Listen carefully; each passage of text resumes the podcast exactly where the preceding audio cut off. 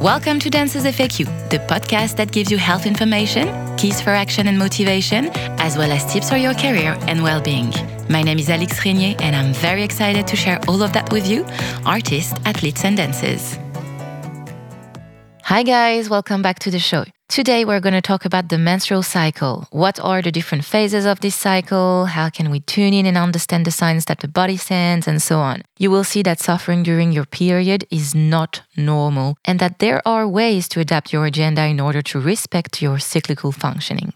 I had the pleasure to talk around this topic with Siri Kalla from Our Fertility. She is a fertility awareness instructor, and we are following together the teacher training of Sensiplan, like Shirley is, one of my previous guests. Siri received her education at Justisse College International, a world leading institute that trains fertility awareness educators and teaches holistic reproductive healthcare. If you enjoy that kind of topic, keep in mind that I'm releasing a women's health subject once a month. Make sure you subscribe to Dances FAQ in order to get notified when a new episode comes out. Enjoy! Hi, Siri. Welcome to the podcast. Thank you, Alix. It's a pleasure to be here. Today, we are going to talk about the menstrual cycle. So usually when people think about menstrual cycle, they think about period and a cycle of 28 days. But the menstrual cycle is much more than that. First, we're going to see together that the 28 days pattern is a myth and focus on the inner season that occur in a cyclic manner. The objective of a menstrual cycle is to prepare and deliver an egg and optimal conditions to welcome sperm for fertilization. But ovulation is a tiny part of the actual cycle. And we will see that what happens in the ovaries has an impact on the whole body. It's not a local mini factory. So, first thing, what does a normal cycle look like? That's a really big question because there are so many different parameters to look at. A normal cycle is somewhere between 25 to 35 days long. But just because you have a cycle that is within that length doesn't necessarily mean that it would be considered a normal cycle because it's also the different parts of the cycle that we want to see different parameters around. For example, we want to see a menstrual bleeding where we bleed more than 30 milliliters but less than 80 milliliters during the full period. We don't want to have any big cramps or pains, fluiding menstruation, basically any kind of symptoms that creates a lot of discomfort is a sign of some imbalance in the body. It should not be inherently painful to be a woman. Mm-hmm. Uh, if it is inherently painful or just really difficult, that's probably due to some kind of imbalance in the body. And then we also want to see um, ovulation happening. And then we want after that a luteal phase that is between the luteal phase, that is the phase between ovulation and the new menstruation, that is between 12 to 16 days, reflecting optimal fertility. So, if you're not really used to being in tune with your menstrual cycle, the first thing you should look at is actually your period, how you feel, what's happening, how you bleed, and so on. Yes, because actually, the period, your bleeding, is a reflection of the whole previous cycle. But we, we can't be too stuck at the period when we think about menstrual health because actually a very light period that is super easy might also reflect and hormonal imbalance. Both a period that is very heavy or very light, both signify an imbalance. And you can have a period that looks precisely normal, but that still follows an unbalanced cycle. What you really need to do is to read your cycle, read all the different symptoms that you have, uh, which is what we learn in fertility awareness, especially like uh, we both have studied uh, Sensiplan, but I'm also educated in a method called the Justisse Method. And there we put a lot of focus on teaching women uh, what is a healthy cycle and how to look for, for symptoms in the cycle of uh, imbalance. A beautiful, healthy cycle, then we go from menstruation that uh, is between four to seven days we have a few dry days, a few infertile days, and then at um, as uh, we start to produce some estrogen in our ovaries that is signaled from the brain we get more energy our eggs starts growing our body starts preparing for ovulation. So it's like the springtime of the body. And then we come into the fertile phase which is like high time summer. It's when the flowers are blooming and we are fertile. This is about three to six days where we can become pregnant because we have cervical mucus present that sperm can survive in. The culmination of the season, of the fertile season, of the summer season of our bodies is ovulation.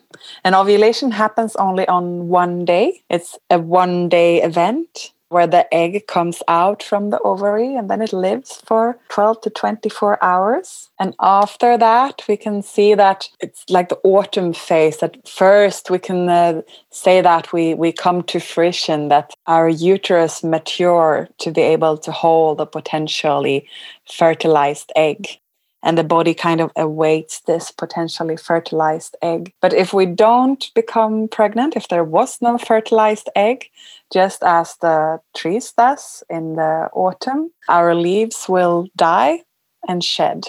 So our leaves in this case is our endometrium that had been prepared to hold an egg, but if no egg comes, it will die and shed off and come out as the menstrual bleeding. And so the cycle starts again. And what is really beautiful there is that while we bleed, what comes out in the bleeding is actually the dead endometrium.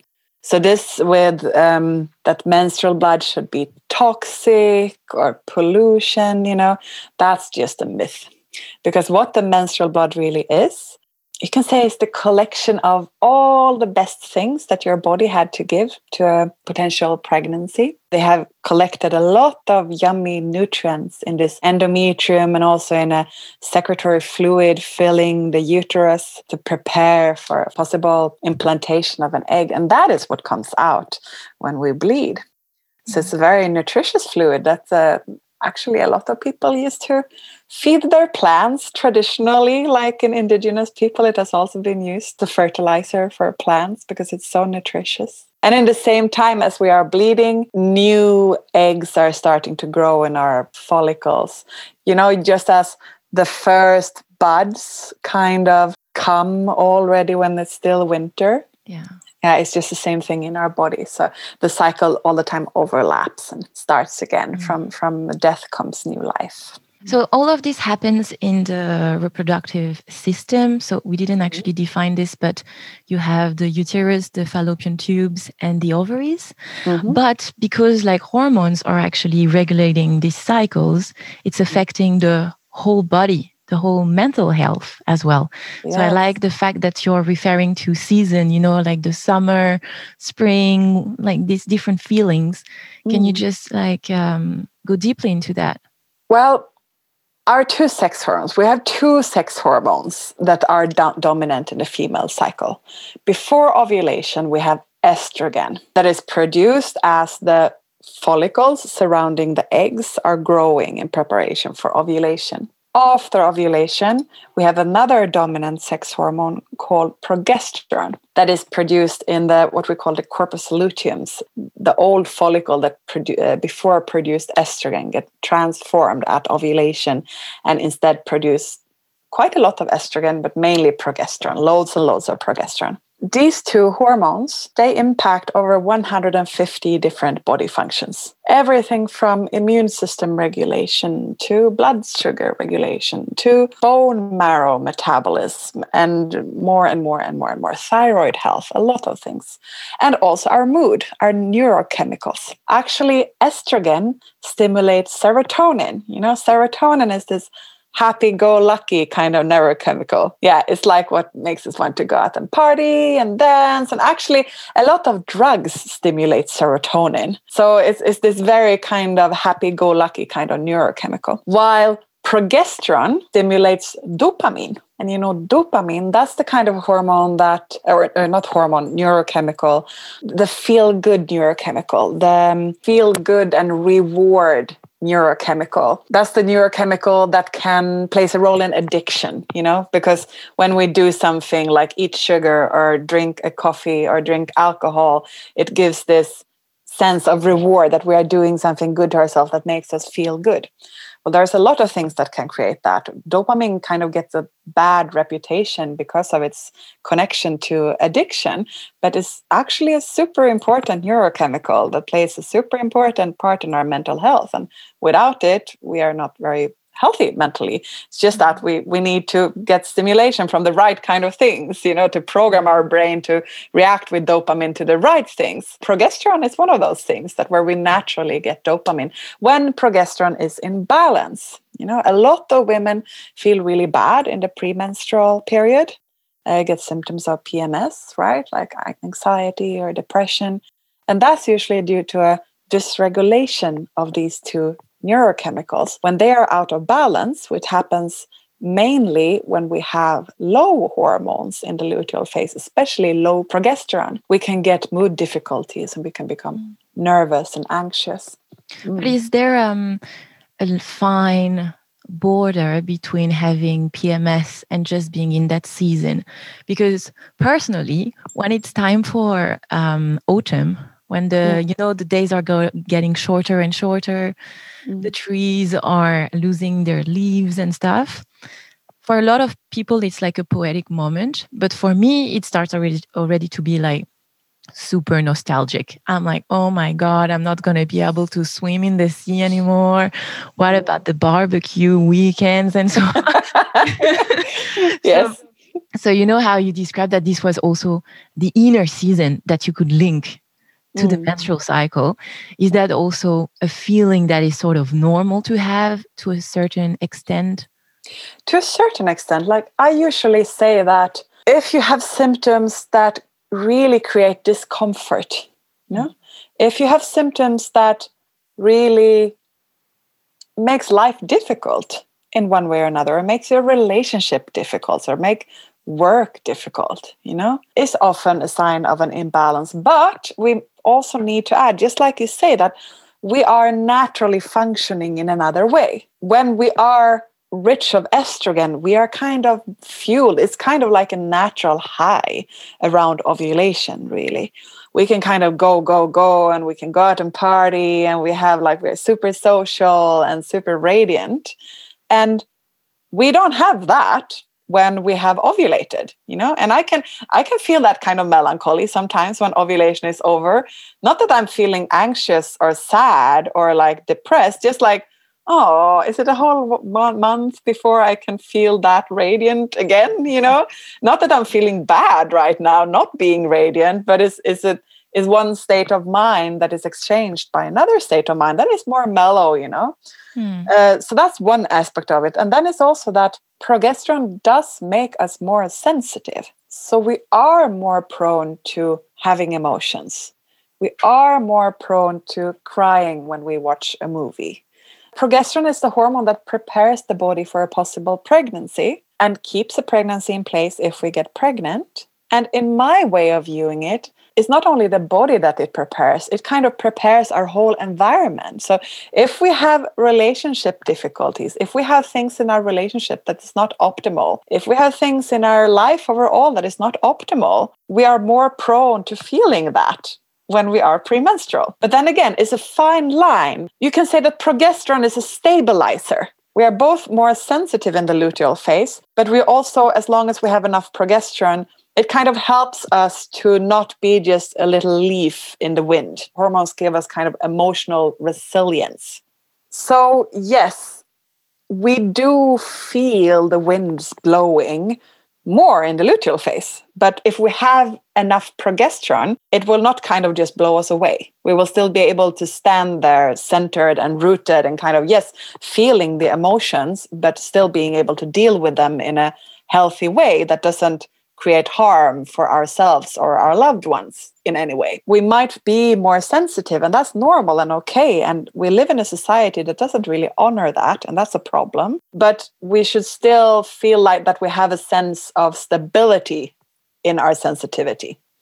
That we can mm-hmm. stand grounded and rooted and in our bodies and able to deal with things. I would like to point out the importance of your mindset with symptothermal method with charting what's happening in your life, uh, your temperature, looking at uh, other body signs, you can actually see that when you are super stressed, and stress is not always negative, like you can be on a trip, on a road trip for three weeks, or maybe preparing some exams, or I don't know what, it's mm. also affecting your body because it might not be ready then to welcome a baby. Like, oh, guys, let's wait a little bit. I don't think she's ready for that, you know, sort of thing. Mm, exactly. And that's what is really beautiful with the, the symptothermal method is that you can actually tune in and really understand to what sort of event you you react.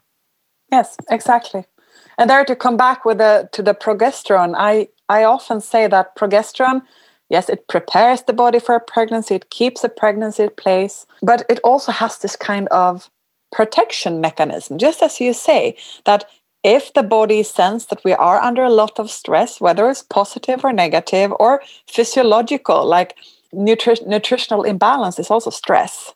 You know, it's also one kind of stress, anything that stress the body. The progesterone will also kind of make it less likely to become pregnant when we are under stress so it's kind of safeguarding us from from becoming pregnant in a in a situation that is not optimal which leads then to low progesterone which often leads to more pms right? Mm. so stress is definitely a huge factor. The symptoms we see like pms and and disturbances in the menstrual cycle those are also symptoms that are affecting our fertility. That is why it's so important to just not disregard those things and think like no but i can just go on the pill and kind of cover up for these things and once i'm ready to have a child i can deal with that then. But it's actually really important to to pay attention to what our body is signaling through the menstrual cycle because if we do have a lot of imbalances in our menstrual cycle that would likely also infect our fertility. And it's better to deal with it now and not wait for the day when we potentially want to get pregnant this kind of disturbance that you mentioned, I think it's okay. Like it's okay if for one or or two cycles, like something happened, and you had a shorter or a longer cycle, or you had bad PMS, and that's okay. The thing is that you know why, mm, and once yes. you know that this was the reason, and now these factors are gone, mm. you can go back to to like your normal ish. Yes absolutely. Like we are only human and that's like i've i've been tracking my menstrual cycle for 10 years now and i've had like periods of really irregular cycles and uh, menstrual pain and pms and god knows what you know? And but the more I've learned about my cycle, I, as you say, always know why it happens. So I can track back in in my month, you know, or I can even know, you know, by ovulation, I can know like, okay, I'm probably going to have a shitty premenstrual period this time because I was so stressed when I was ovulating. So my ovaries were not able to mature that follicle in the right way, and then it will not be able to produce enough progesterone. And and very often i'm right you know mm. and that's a lot of empowerment that's the kind of empowerment we can get through getting to know our cycle yeah I mentioned this in some previous episode because we did one about uh, cervical mucus and what about the symptothermal method. Mm-hmm. But you know the fact that for dancers or athletes, we we tend like I, I will talk for myself and my surroundings. Uh, so we tend to think about. So either you're a woman that is in tune with her cycle and you have time to do that and you're not exercising so much and you're really taking care of your of yourself and we imagine this as like curvy woman and so on like super peaceful maybe doing yoga or something like this. But then if you are like a karate champion or a dancer or um, like a professional soccer player then you have no time you know to focus on this and like listen to yourself because you have to train the same way every day with that pretty tough physical routine you know?